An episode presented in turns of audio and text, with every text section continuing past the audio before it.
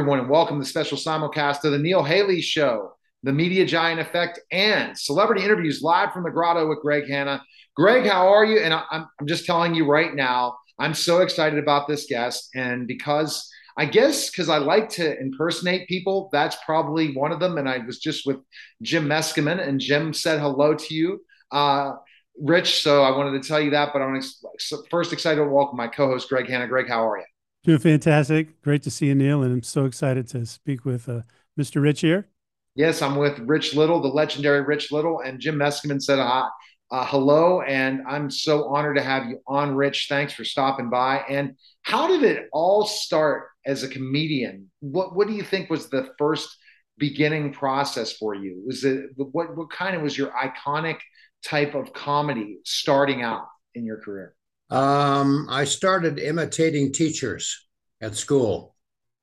And I knew this was going to be my lifetime work because it wasn't long before the teachers were charging a two drink minimum and a cover charge. so, how upset were they getting at you when you would? You well, would... if you know, when I imitated the teachers, when they would ask me a question, I would answer them, and it was usually the wrong answer in their voice and that's what upset them. I have a great one. I'm going to do a shout out to the late sister Anita uh, in in high school. She would always come in and try to scare all the athletes. Biology, and she had a talk like this, and yeah, I started in the beginning. Sounds like, sounds like Julia Child, huh? Oh, I, I, I try to do my Julia Child voice. It's more, you know, first you do this and you, but I'm not here. For, Rich is the expert. But let's go, Greg. Your question. How, how do you make an apple turnover? Just give it one hell of a push.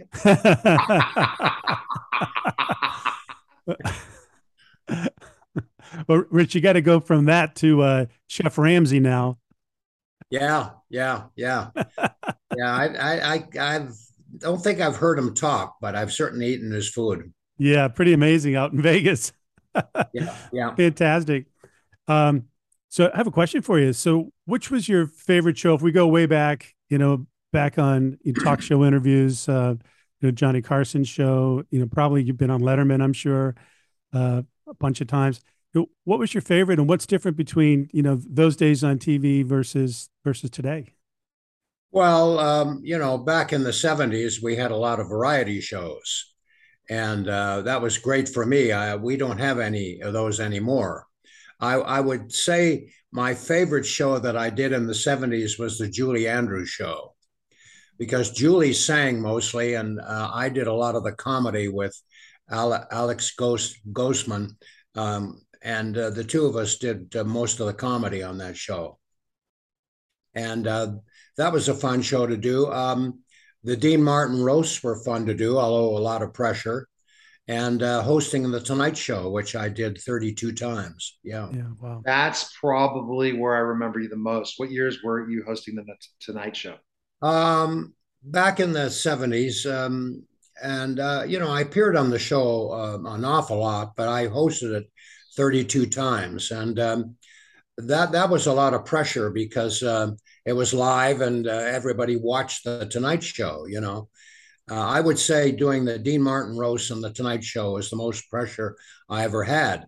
Uh, doing the Dean Martin roast, um, there was so much pressure because you were performing in front of the the greats of show business. You know, were sitting next to you, and um, that was a bit uh, nerve wracking. I'll tell you.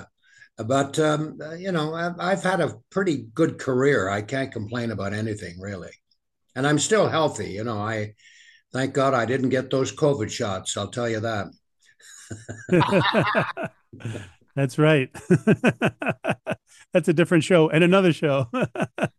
yeah, yeah. No, I didn't didn't get the shots, but I got COVID, so I've got natural immunity, so I'm I'm pretty safe actually. You know.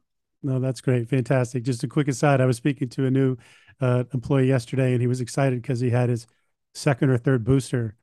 Uh, yeah, it's unfortunate. I know about six people who have died getting those shots. So, uh, mm-hmm. uh, you know, it depends. Uh, so it's good for some people and not for other people. So it, uh, it's a mixed bag. It really is.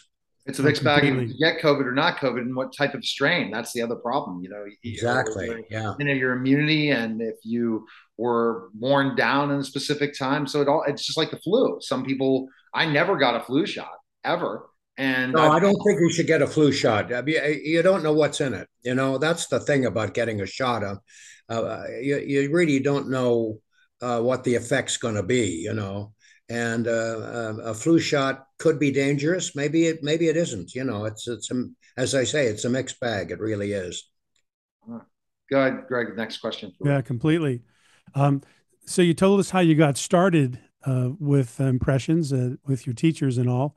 Um, later on in your career, let's say maybe within the last uh, 10, 15 years or so, what what are you now looking back thinking is your favorite like impressions or two to do consistently? Well, there's a number of uh, people that I imitate that are my favorites. Um, uh, Jimmy, Jimmy, Jimmy Stewart is, is, is one of them, and uh, and Jack Benny is another. You know, and uh, John John Johnny Carson, ah, Johnny Carson, ah.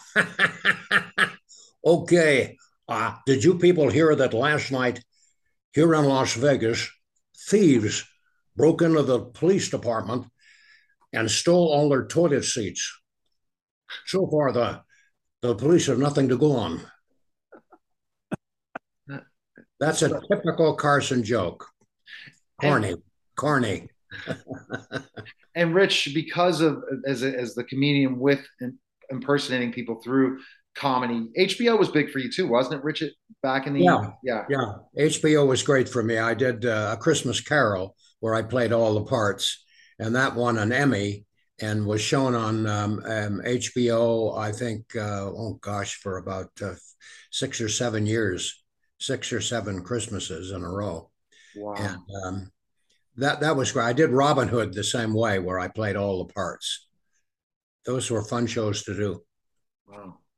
Yeah, I heard you also having comedy specials on HBO as well, right? Because yeah, I had a couple of comedy uh, specials on HBO. Yeah, yeah. It's amazing uh, what yeah. HBO branding when it was like one of the first cable channels coming out, and especially paid cable or a, a paid channel before the days of the OTT networks that you see today, and that anyone that kind of had their rise to the top in certain ways HBO, people never forget. I don't know why. I guess because not everyone had HBO. It was the coolest thing in the world to go watch HBO. Yeah, yeah. Well, I still watch HBO. You know, I'm a, I'm a big movie buff. I really am. I, I watch most movies on the buff, um, and um, uh, you know, I um, I watch a movie almost every day. You know, I, I, I, I, that's how I got into doing impressions. I was such a a great movie fan and uh, loved movie actors, and um, I wanted to be them. So the best way to do that was to imitate them. That's what I did. Very, very cool. I've What's got a book. Uh, I've got a book um, that's being re-released called "People I Have Known and Been." Um, oh, wow. It's not a biography. It's just funny things that have happened uh, with me and celebrities down through the years. And um, you know, I don't know whether you know this or not, but I I'm, I'm an artist. I I do a lot of sketches and uh, you know do a lot of uh, portraits. There's one of uh, oh wow yeah. George Bush uh, Senior, and uh, you know, there's so much so many people that I uh, drew. And here's a guy that I really admired was Don Rickles. Yeah. I think Don was the funniest man I've ever seen in my life. I don't think there was anybody funnier than Don Rickles. He had a mind that was unbelievable, you know. you you've met so many celebrities. You're a celebrity yourself. You're iconic. But that's one of the parts of this, of the stories, as you said in this book, of meeting celebrities, presidents, really high level people. How did you? I mean, uh, you are that kind of iconic. How did you deal with that and understand that when you meet those people that are even bigger? Yeah, I think that's uh, that's probably the biggest enjoyment I ever got out of show business was the people I've met and worked with. You know, I mean, when I was a kid growing up, I I just idolized Jimmy Stewart, and I didn't realize that within uh, five or six years uh, I would be uh, working with him and got to know him quite well. And that happened with a lot of people that I admired. Jack Benny was another one I got to really know well, and George Burns, and uh, you know, so many of, of the people that I admired. I mean, it's you know, you can you can admire somebody uh, from afar, but you know, to meet them and work with them is really uh, incredible that that happened to me. And um, I used to pinch myself, and I, you know, I still do, that I was so fortunate to know so many of the greats. And if you go and see my show, I'm still performing. I'm at the Tropicana Hotel. Uh, I've been there for six years, and um, I perform Thursday through Sunday at 6:30 in the Laugh Factory, and um, that that's great for me to keep working at my age. You know, it get uh, it uh, it's good for my uh, my my um, my brain. You know, and uh, keeps keeps me active and um, hopefully keeps me young. You know, but but you as George Burns once said, you know, Rich, you've got to have a reason to get out of bed in the morning or get into bed, one or the other. Yeah. I'm such a huge fan of George Burns, especially the God movies. They were the best. They, they were the best. Oh my goodness, you're giving me memory after memory, and that's the thing about being able to people that passed away to continue to have their voice live on. That's got to be powerful, isn't it? Rich? Yeah, George Burns once said to me, he said, Rich, you know, you do me so good. In fact, it's so great that I thought when I passed away, they should have buried you. oh, that's excellent. I loved him and I love Jack Benny too. Jack Deck was a sweetheart. He had no ego, Jack Benny, at all. He was just a regular guy. And, uh, you know, when, when you were with him, I felt that way about Reagan too. I got to know uh, President Reagan quite well. And um, I, I never felt like I was with anybody really that important because he was just such a natural person to be with and had a great sense of humor.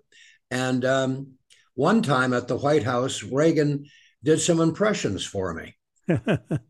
Can you believe this? That's fantastic. Yeah, he's an actor, yeah. right? He was an actor. So that... yeah, well, he, he was an actor. Yeah, I guess he was. I don't know. know. Richard, a couple of of something, you know. That, you know, uh, one time I said to him, I said, you know, I'm such a movie buff, and I was reading somewhere that you were the first choice, Mr. President, to play Rick in Casablanca. Is that true? And he said to me, No, that's not true. I wanted to play the the Ingrid Bergman part.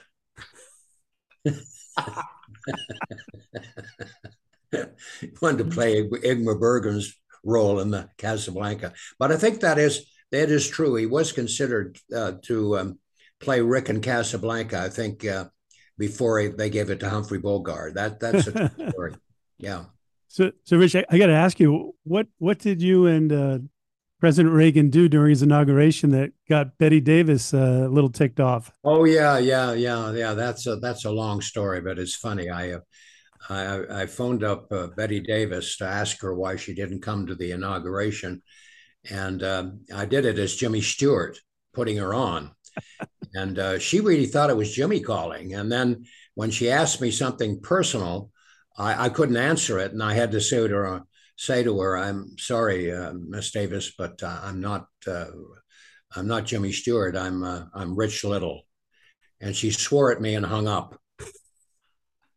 and then we told Reagan about it, what what I did, and he said, "Let's get her on the phone, and I'll straighten this out." So uh, Reagan uh, got on the phone and phoned up Bette Davis and said, "Hello, Bet. This is President Reagan calling." And uh, she said, Go to hell, Rich Little, and hung up. True story. True story. Actually, it was a little, little stronger than that, but I didn't want to. but this is a family show. yeah. Yeah. We try to make it family, Greg. Now, here's the thing. Um, when you talk about all the different presidents that you can do and you continue yeah. to do, is that one of your major fortes? Do you get to meet every one yeah. of the presidents because you can do that? Have you met? Yeah, I've, I've, met a lot of presidents and imitated a lot of presidents. And um, I'm doing Biden at the moment. Boy, he's written me a lot of great material. I'm having a lot of fun with him. He's sort of Mr. Magoo, you know. Uh, so have you met him? Rich, have you met him? What? Have you met President Biden? No, no, I haven't. No, I, I, I don't think I want to.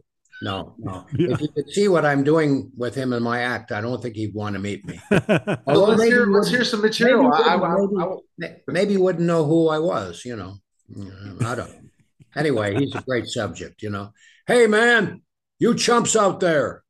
I want you to know that President Harris and myself are doing the work of three people Curly, Moe, and Larry.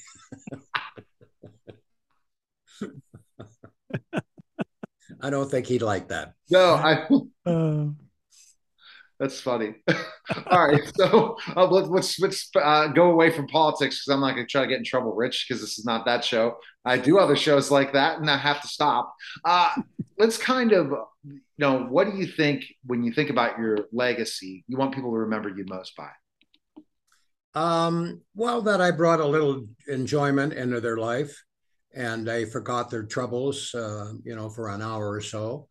And um, you know, basically, that's that's it. That um, make people laugh is a, is a great thing. You know, I'm I'm um, doing an article tomorrow about uh, the Queen that nobody knows that uh, Queen Elizabeth did impressions.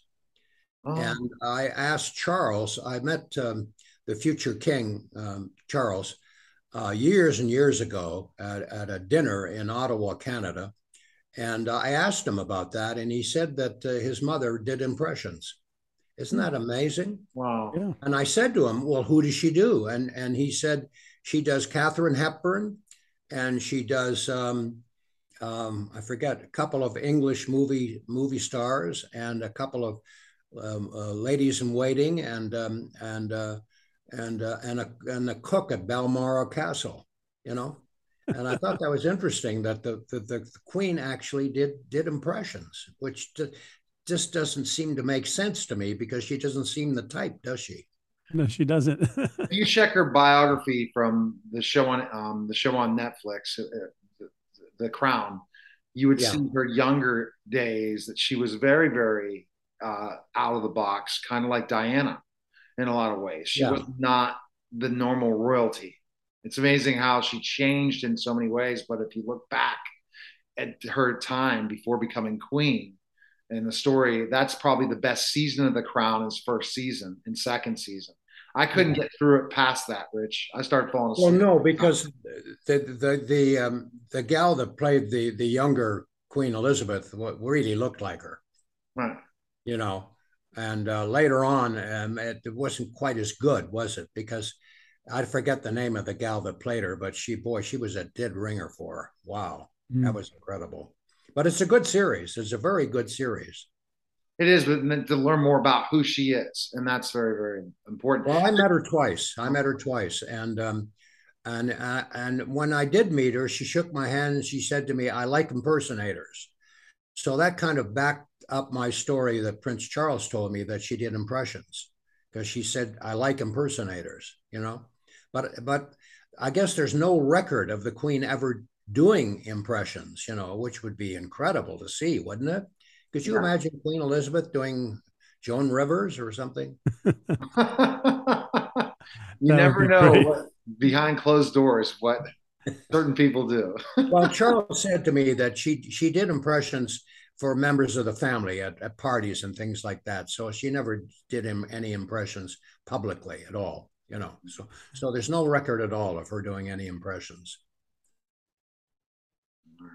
Now, Greg, what do you remember most about Rich? I'm interested in knowing that because again, I remember HBO for sure. I remember the Tonight Show. I remember the the most iconic, you know, of doing different presidents and stuff like that. And just the Rich Little is a synonymous for comedy and well you know it's interesting because my audience are older people because they know who jack benny is and george burns and john wayne and jimmy stewart. But younger people um, you know unless they're interested in the past they have no idea who i'm doing. You know sometimes i have some young people in the audience they're laughing at the jokes but they're not really knowing who i'm impersonating. I had a 15 year old kid sitting down in front the other night and he was laughing his head off. And I kept thinking, He doesn't know anybody I'm doing. And, and when the show was over, I called him over and I said, You seem to enjoy my show. He said, Mr. Little, you're hysterical. Oh, I thought it was great, but I was confused. I said, What do you mean you were confused? He said, Well, as you were performing, I just wondered why you kept changing your voice.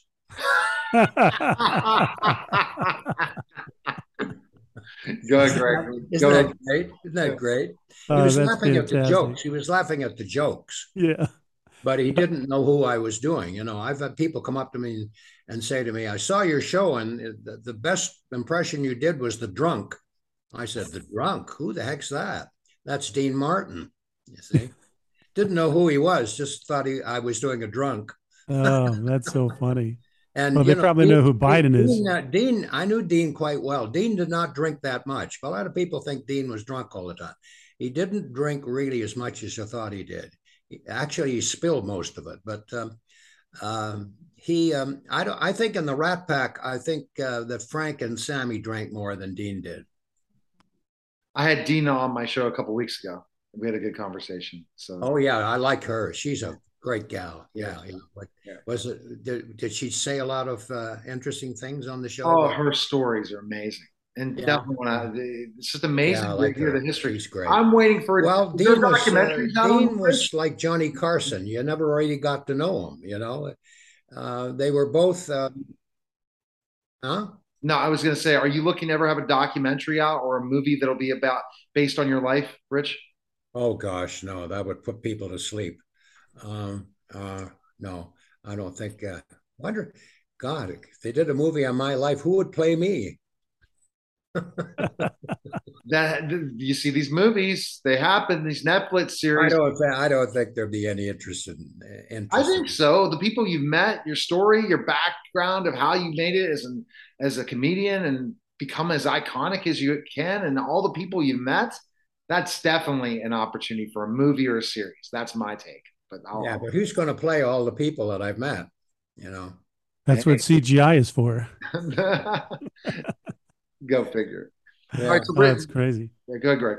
But you know, real, real question, uh, quick, quick question for you. Um, you've had so much experience, uh, such a wonderful career, so much knowledge, so many people you've met. If, if you had to boil it down for the listeners of my audience, you know, what's the number one most important thing you've ever learned? that I've ever learned. Yeah. Um, to uh, uh, nice to people, and um, you know, um, and and just uh, be a regular guy, and um, you know, try not to uh, to uh, you know push people around or or or you know, I I spend hours signing autographs, and uh, sometimes it's boring, but I know how important it is. You know Yeah. it's amazing when you meet people um, almost every night when I meet people and shake their hand. Uh, they they they like to tell you tell you where they saw you last.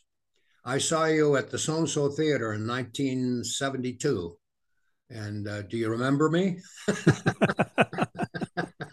I said, Well, I don't know. Did I meet you? No, I was sitting in the audience. Oh, okay. Oh, that's hilarious. So, current projects you have, Rich. You have your you're performing in Vegas. Anything else that you got going? You got your book, right, as well. Um, got my book. Um, uh, my book. Um, you know, it's re-released. I I I, I put it out about uh, six or seven years ago, and uh, they didn't promote it very well. So I added a few new chapters and got a new cover for it, and uh, I think you'll find it interesting. Of course, you have to know the people that I'm doing. You know, if if you, if you read this book and didn't know any of them, it would be the most boring book you'd ever read. But uh, there's a lot of very uh, funny stories in here because, you know, as you said, I've met so many people and worked with so many of the greats, and uh, they're all gone. Really, I I've got a picture in my hallway of um, the Frank Sinatra, uh, Dean Martin roast. Wow. And uh, at the end of the roast, we all posed for a picture, the whole cast. And um, I've got this picture, and everybody in it is deceased except me, and and and Ruth Buzzi. I think she's alive, but uh, everybody else is gone. wow. You know, so my act is really deceased. You know, Yeah. and that's where you never know when they all come back when these different biographies or different shows with all the streaming networks. Who knows? For sure. You can pick up your book on your website or is it available on Amazon anywhere? Yeah, it's from Amazon.com. Amazon, yeah. Okay. Yeah. And Rich, do you have a place people can follow you and stuff as well? Do I want? Follow you. Follow you on social media or where can Oh yeah, yeah, yeah. You can you can follow me. I'm um uh, richlittle.com. Yeah. I'm uh I'm available for any questions or people want to buy my book or anything, you know. We appreciate it. When people come to Vegas, they'll come and see me at the Tropicana.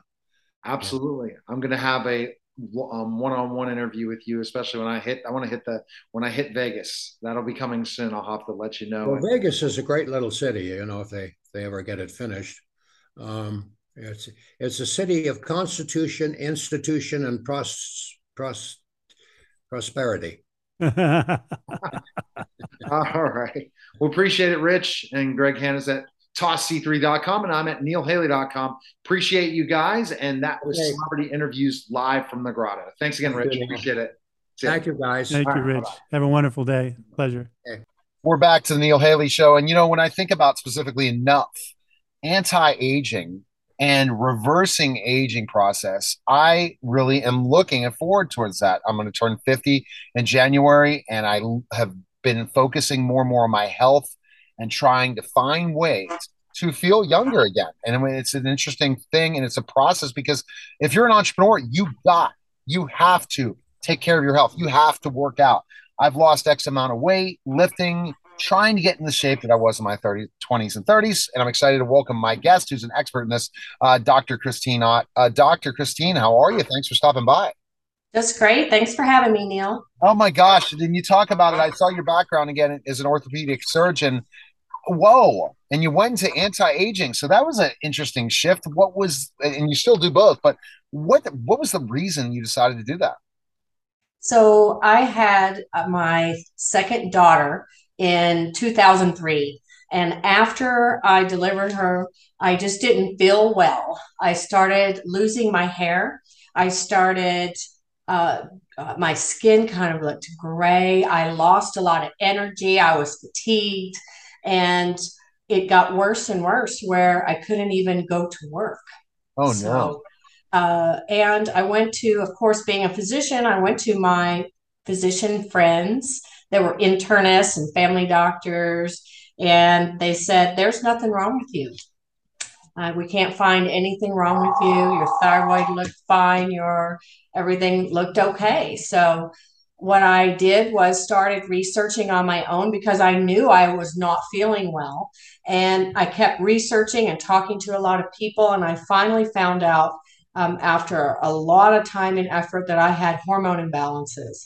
And it took about three months of treating my hormone imbalances. And I was back to normal, right back to work, seeing uh, patients and doing everything. And that kind of taught me that I needed to switch my focus a little and needed to take care of myself, but also wanted to reach out to other people who are not feeling well and know there's something wrong with them, but mainstream medicine is telling them they're fine.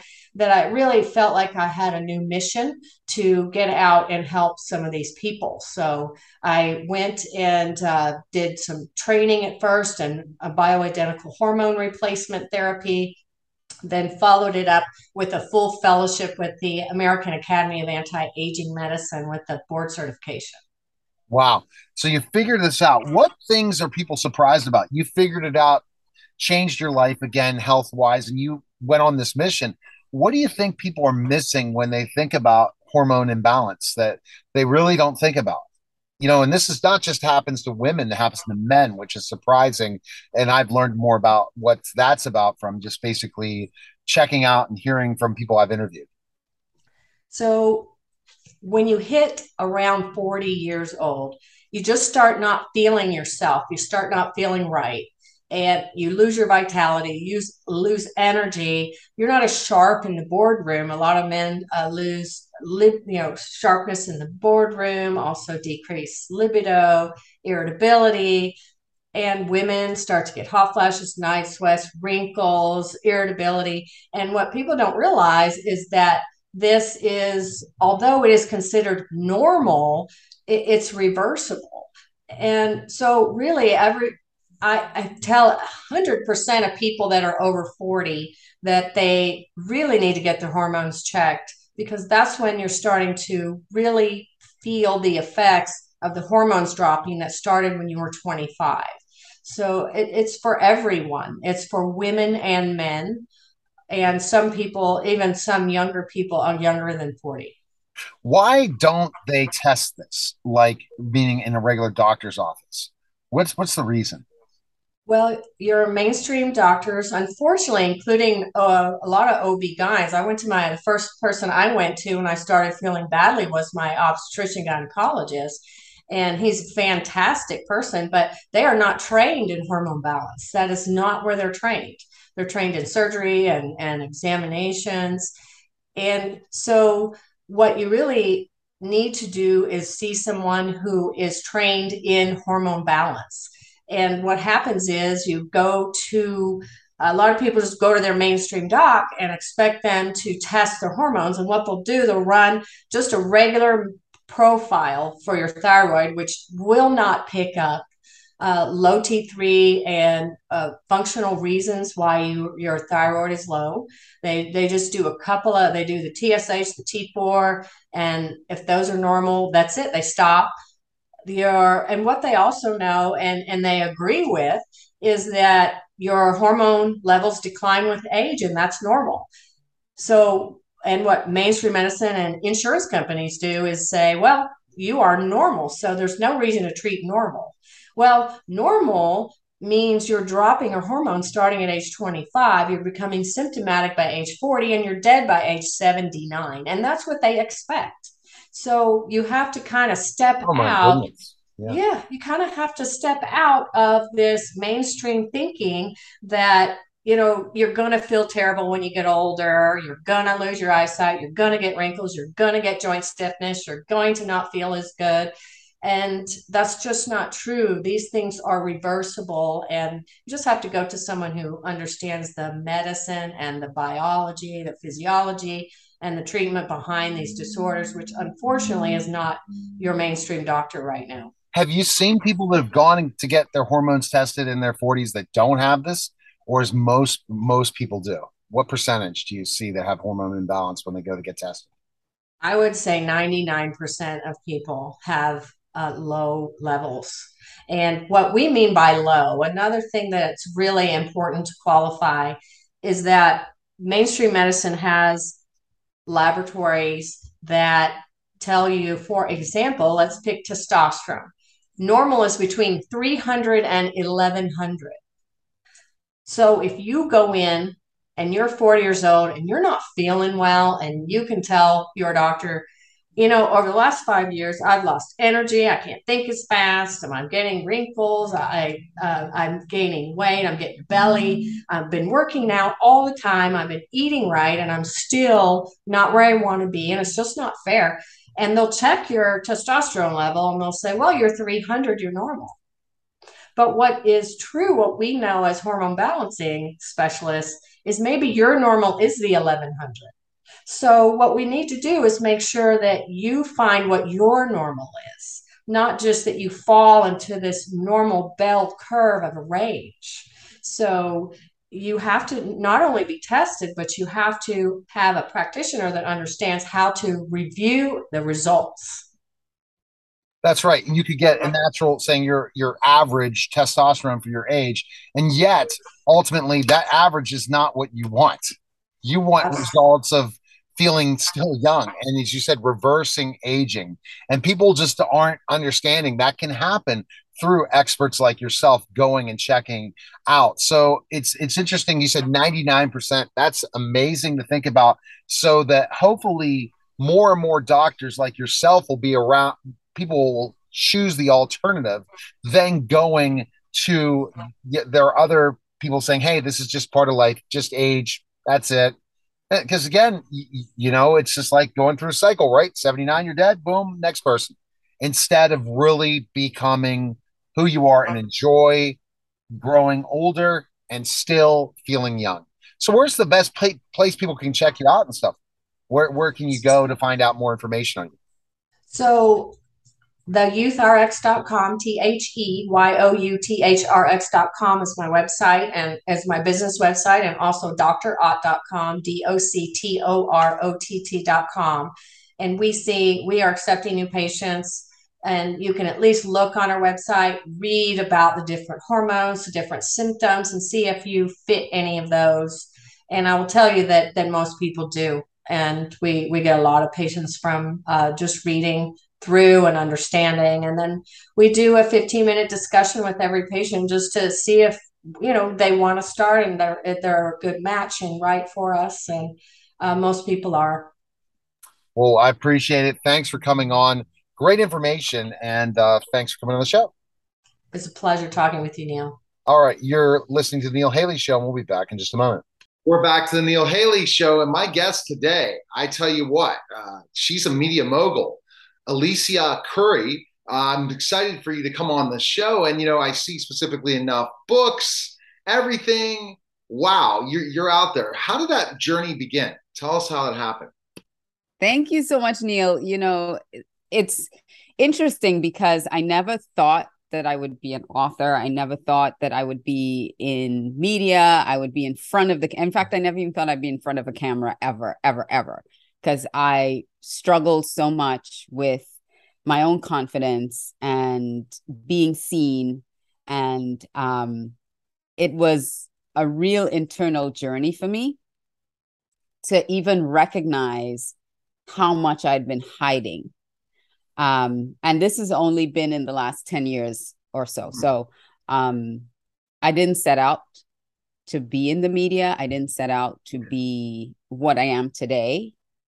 But when I realized that that's really was my desire, I I had to make some shifts and go after what it is I really wanted to do. So it's all about building your own confidence to do the thing you want to do. And that's so, basically so so, the, so what made the shift?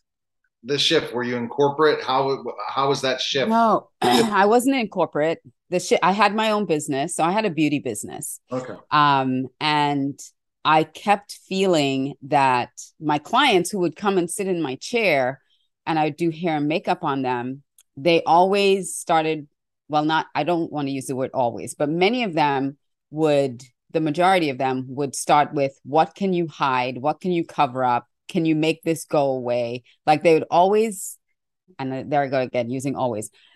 I had a predominance of this um hide this get rid of this okay and it made me wonder why are these women thinking that feeling that um they're beautiful and I'm enhancing their beauty. I'm not trying to hide stuff. And when I wanted to grow my business some more, I hired a coach mm-hmm. and confronted the same exact thing I was hearing, except externally, internally, mm-hmm. if that makes sense. Yeah. And it, that's what helped me sense. make the shift. Because yeah. people block their thinking that they can but when they have an idea for business, they have an idea for specific things. What their mistake is, they feel that yeah, I have a great idea, but yet if you want to ask them to give an elevator pitch on it or tell people about it, they're not confident to sell it to somebody. Right. And, and that comes from inside. It could definitely. And why do you think it comes in from from inside? Because your self-image, your self-perception, it controls everything. That subconscious mind you know, over the years, I've done a lot of work, a lot of research, a lot of, I read a lot on the subconscious mind and the triggers that we have. And, and so you could say something on the outside, you can say something intellectually that's coming from your conscious mind. But if in the belief that you have about yourself and about that thing and the self image that you have is not in alignment with the words that you're saying, it's never going to come to pass because your results come from your subconscious mind. And that's the one thing I had to start looking at. What are my results? What are the results I've been getting? And why hasn't certain things worked? And it's because the, the image I had of myself was mm-hmm. very low. And I had to dig all of that up. It's not a pleasant experience. it's no fun. But one of my favorite quotes is by Le- Leland Van Vanderwall. I have two very, very um, that are very significant for me. And he says that the amount of of uh, growth a person can experience is in direct proportion to the amount of truth they can accept about themselves without running away. And so, if you can accept some of those truths about yourself and learn to grow from it, you, you know, sky's the limit. Wow. It's really reflecting on who you are and what you're trying to bring to the table in this world. And yet, look at your weaknesses and understand them and be able to strengthen certain things while also, I guess, putting your ego to zero. Because right. we're gonna we're gonna do that. We're we have to do that in certain ways. All right, so you have to lay the ego aside. So and, then, when your journey changing, your new shift, the last ten years, explain more what you do. Uh, about what I do now. Sure. So I I work with corporate, oddly enough, now, and I also work with individuals. But it's it's we help organizations. So I'll give you my elevator pitch, right? Okay. so we we provide audacious solutions to those nagging and persistent people problems that clog your revenue pipeline in your organization. Mm. So we want to to look at the people issues, look at your goals and why are you not achieving the goals of your organization? Maybe you have the people in the wrong roles. Mm. That could be hmm. something. Okay. You have the wrong people in the wrong roles. You have the right people in your organization, but in the wrong roles. So we look at all their strengths and align them their strengths to the things that they need to do to the goals that you have. Maybe the person you have is the wrong person in the wrong role. Okay. Right. And they don't need to be in the in the organization at all. Um, and then maybe there just needs to be some development within the people because they're having conflict and they don't understand where the conflict is coming from. So we can help them understand and resolve some conflict. We can help them communicate more effectively. And also, we can help them with some leadership coaching, some um, skills coaching, um, you know, upskilling them a little bit. So, so we really work with people because I am very passionate about people reaching their potential, mm-hmm. understanding their potential, right. and stop hiding because I know what that is. I know what it feels like. I can recognize it, and I know um, I know that someone who has ambition and goals and they they're trying to get up here right they can't get up here if they continue to hold on to the things that's keeping them down here right understand right?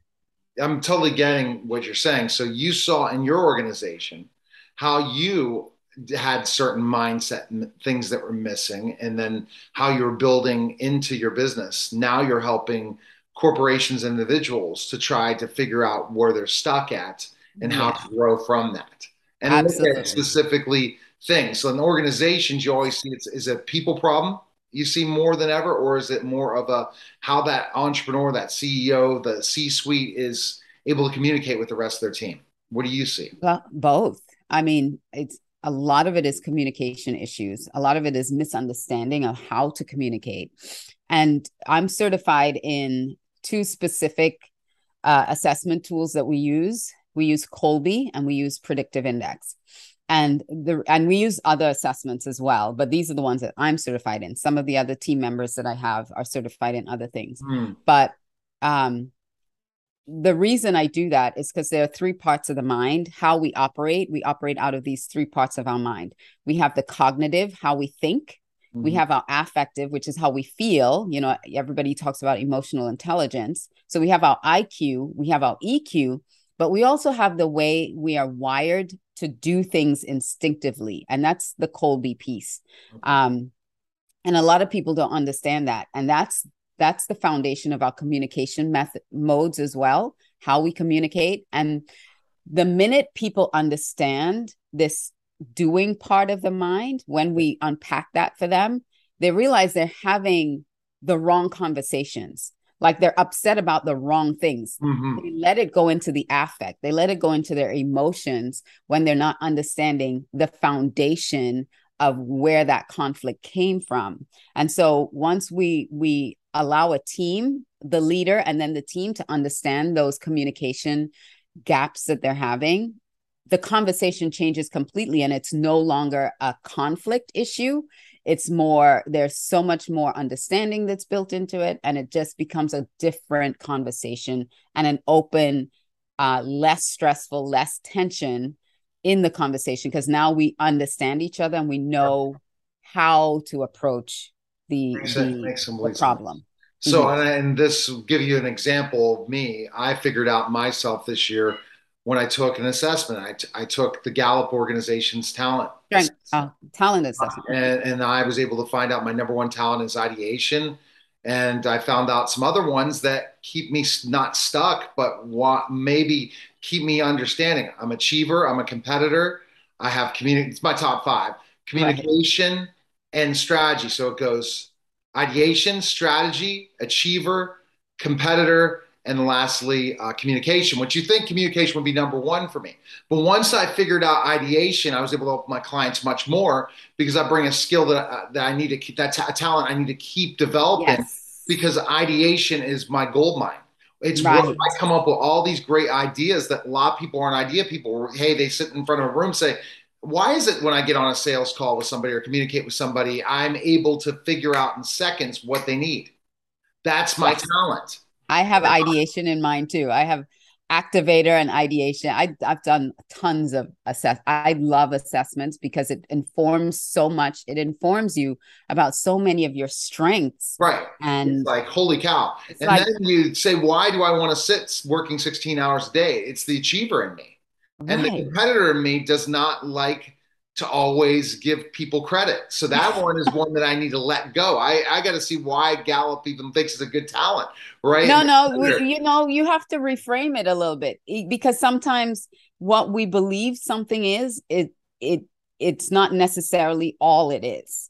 right so so something you might have an uh a belief about that it's negative you need someone with a different point of view to come show you how Yeah, because I think some people look at competitors as a, bad thing when it's a great thing for my clients because I always want my clients right you want to them be to number win. one to win. right. It's, eh, It's it, it, because there's a the- Yeah. right the law of polarity there's a do, there's always two opposites to every there's an opposite to everything. But if we keep focusing on one side of it we don't get to see the other side. So there is there's a positive and then there's a blind side Right. you know? So so there's a negative to it and a lot of times we focus on the negative we don't see the positive or we focus on our positive right. and we don't see the Oh, blind and we're blinded Do the you always side. believe we need to focus on the positive, or or just or turn the negative into a positive? That's my last question because I wish we had more time. oh okay because we can i'll have to come back yeah, because there are two things. So we talk about weaknesses. So it's focusing. We can focus on the positive, but we need to understand the negative. Mm. So we need to know both sides of it, so we know what to stay away from, especially when it comes to communicating with other people. If we know that, okay, I am, um, I am a an activator, a forward thinker. Right. I move quickly Mhm. but me moving quickly is a positive but it can also leave people behind so i need to be aware that i have to slow things down for other people to catch up i need so it's it's important to be aware of how it can affect other people but lean into your strength and keep it top of mind for you um so that so that you can continue to be your authentic self but recognize people around you when that can impact them in a negative way I like the whole thing you talk about authentic self. That's the important thing. You got to be authentic self. If you're not excited about what you're doing and what you're doing, no one's going to buy into it. right Your team exactly is not going to buy into it or anything. So you talk about the IQ, which we all understand. The EQ is, I'd really love to have you back on to talk about the EQ. And then the last part is the secret sauce that you need to contact her for.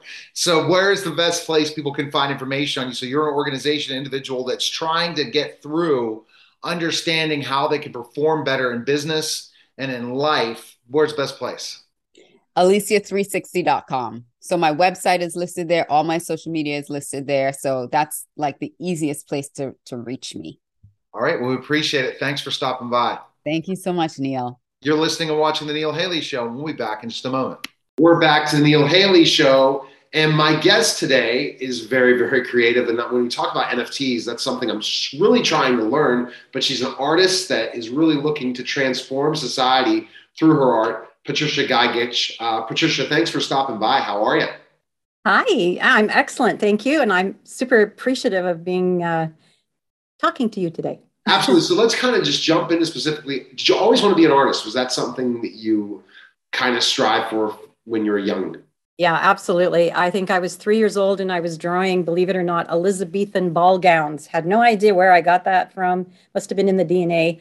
And then that just progressed. But I'm super left side, right side. So I went into business. I was actually a bank manager at the same time and then, you know, worked my way into really a, a full time art career. Okay, full time art. So started in banking to art. So the, that was that. Were that a scary transition for you? Because again, you were making a guaranteed money versus it's all based on your marketing. It's based on your creativity. Yeah. It's based on all that. Well, I never really dropped the business side. I will say that. So I I became an entrepreneur the whole time that I was doing you know my art. It wasn't a hobby. I did actually take it serious. Um, I exhibited I actually met my mentor. I think that was the, the turning point in my life. I met my mentor in 1999 in France. And when he took me under his belt, that would be, uh, you know, the time that I realized I, I had to focus a lot more on, yes, as you say, the marketing of, you know, the art. And I wanted to do my due diligence in a way that would put me, being female, being Canadian, abstract contemporary art, not the easiest path to meander. So I, I did stick my neck into uh, the business world. I had a property management company. Then I, I really dabbled in retirement home development, medical centers. And on the other side of that, you know, I, I'm very much, I'm a Rotarian. I'm very much into servitude. And I worked with a number of organizations and, and I became pretty much obsessed with Cambodia and and I built the first library in Angkor Wat, oh, and then wow. a school for the poor children, and then a school for the monks, and I progressed into you know a couple different areas in Cambodia, and I still have a small school um, that's operating in Village Romeus, which was a landmined, uh, isolated area for a number of years, and then when it became open, you know they did not have the ability to transition. Um, there was no no schools, no no books. These children were very illiterate, and it, it became you know so. The result of that is my art when I sell it. Certainly, it does pay my rent for my studio, but it also supports you know the the most important project of my life. So interesting. And then, so you said learning from your mentor, you learn exactly how you can make money as an artist. I know you're not definitely not one of those starving artists. You really are successful. What do you what kind of recommendations should you give artists starting out to be able to be successful in this in, in this industry? It's a big challenge, but there's so much opportunity for artists out there right now. I think more creatives before because of NFTs, because of so many people looking for people who can create such amazing art for their homes or their office buildings or different things. So artists have if they're good at marketing themselves right, can do really well, right? Art became, I think, in the world, uh, it became an, a luxury item. There was a period of time, you know, artists were eccentric. They were, you know, everybody wanted to strive to be in that circle. As an artist, you're always looking to find, you know, the best ways, depending on what it is that you were creating. And I I believe strongly that you know get a master's degree, get your get your art history down, snuggle into it, learn business, because the, the art is a business. There's no question. Uh, you can be as lucky as you want and get Christie's or Sotheby's to, you know, recognize you or or take you under their belt. I still believe it's an old boys club, six degrees of separation. You can do a lot of things, mm. but whatever you do, be a master of it. Be really, really good at what you do. You'll always, um, you'll always find your way. And if you know, for those people who become fashion designers, you know, that's that's another path. It's a struggle where you know you can be so creative and and have so many great ideas and create these fabulous uh, gowns, but again, it's like if you're not liked or there is something or you don't have the financial backing you might just be sitting there with your genius brain and never getting the opportunity to be exposed to the world. So I think if you decide that this is the career path that you want to take, you're in for the long haul. And it's a, a huge commitment that You don't close your eyes at any given point in time. I also say never try and cross. It's like a horse race. You know what? You're in it and and you're in competition, but you never ever want to cross the finish line. Oh, you man. always want to know what's going on beside you, who's your competition, and then what do you have to do to get better? Like what is it that you need to do? And collaborations are really important as well as, you know, again mentoring and I I truly believe karmically I was very very blessed to walk into a situation and it was all synergy, synchronicity, and you pay attention. I think you need to pay attention to those details, use your inner intuition and step up to the plate. And that's the other side of it. Don't ever give up because a dream, if you have that dream, the only way a dream can can take place is by action. You okay. can think about it, yeah. you can dream about it. No, you so sure. So true. You know, so tell me, tell me about your art, your latest projects coming up, and different things where people can find more info on you. What you do. Okay. So I have an obsession with music. Um, I'm a drummer, percussionist. I'm a bad guitar player. Uh, I do, however, have and always have been playing to music. Um, every single exhibition that I have is usually theme based. I spent two years studying and loving the music of Eagle and Hawk, which is a Canadian Indigenous band. Vince Fontaine, the late Vince Fontaine, unfortunately, he passed away, was one of the magical creators. Brian Melo had a band, Apollo's Crown. He was a Canadian Idol winner in 2007. They created incredible music, and I did a lot of painting to that. This last go around for me is uh, I am quite obsessed with Pat Metheny, uh, funk jazz, and his album, Side Eye NYC, really hit a lot of marks for me. And in one particular song called Lodger, and I would play it over and over and over. And I, and it was like, Neil, I could not stop oh listening to it. So as I'm painting, the 13th Street Gallery, who represents me, uh, said to me, you know, we're going to have a salon show. Are you interested? I said, yeah, definitely. And I'd like to do it based on this latest body of work, which is really contemporary, very abstract, very vibrational, etheric, but totally based on feeling. Mm-hmm. So basically, I don't care if anyone walks in and likes the work or not. Right. It is, it's honest and truthful and feeling and um, quite a deviation from my master work, which you know is it's got a whole different vibe to it. But I am really excited because Pat Metheny is actually going to be performing uh, at Meridian Hall in Toronto on September 13th. All right. So I will actually be able to sit in the audience and hear the music, which inspired me, and uh, and I'm just going to continue doing uh, uh, doing that. The other side of it is, and you mentioned NFT. I have a collaboration with um, a friend of mine since I was 12 years old, actually, uh, Greg DiFrancesco. And what we've done is uh, created these paintings based on very famous drummers. So we took, mm-hmm. uh, for example, Stewart Copeland, John Bonham, uh, of course, Canada's Neil Peart, who unfortunately died um, two years ago of glioblastoma, brain cancer. But Neil was from the area. And mm-hmm. so we decided to do create some NFTs that are actually, we've painted the painting of the drum kit. I painted the, the head or the body persona of the drummer.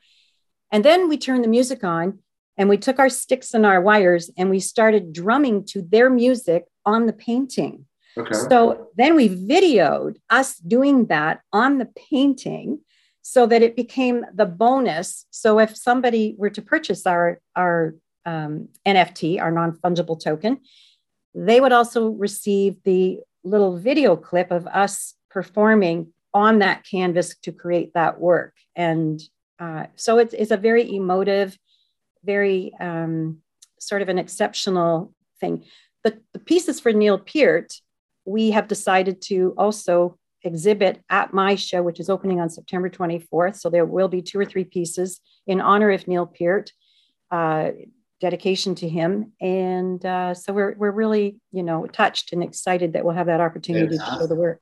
Where yeah. can where can the listeners and viewers find information on you about these projects that are coming up? Where can they go? Uh, so right, my website is patriciakarengigich.com. So www.patriciakarengigich.com. And I can